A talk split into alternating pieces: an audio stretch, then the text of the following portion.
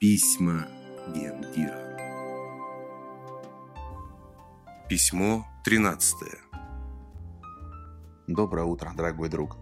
Ты знаешь, в чем ирония теории относительности? В том, что плесень на сыре огорчает ценой, а плесень на огурце просто огорчает. Плесень вообще увлекательная сущность, и она достойна отдельного письма, но сегодня я хотел бы поговорить не о ней. Жизнь в большом городе отнимает немало силы и энергии. Давно хотел поинтересоваться у тебя, как ты снимаешь стресс?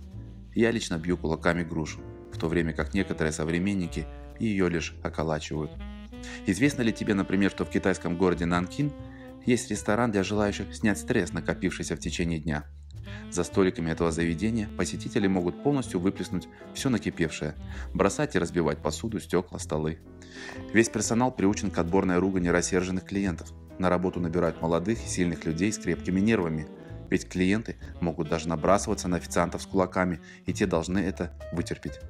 Так что если ты рассердишься на нас или уже сердит по какой-то причине, то просто приезжай к нам в лабораторию вкуса на Таманскую 43, и я терпеливо помогу снять тебе стресс.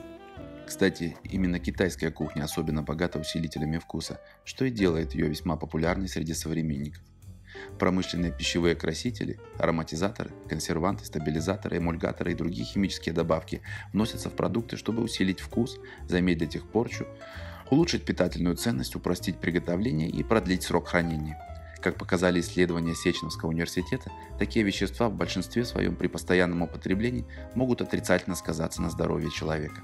Основная масса искусственных ароматизаторов и красителей получена из синтетических веществ, токсичных для организма человека. Их частое использование производителями объясняется низкой ценой в сравнении с их аналогами натурального происхождения. По закону пищевые добавки, красители ли, консерванты ли, ароматизаторы ли или любые другие должны быть указаны на упаковках продуктов. Зачастую так и происходит.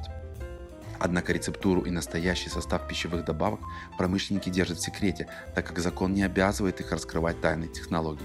А секретов у них, поверь, немало, друг мой. Компонент Hack to Night 3, например, с успехом применяемый компаниями PepsiCo и Nestle, производится одной известной американской компанией в буквальном смысле из фрагментов тела абортированного ребенка. Сомневаешься?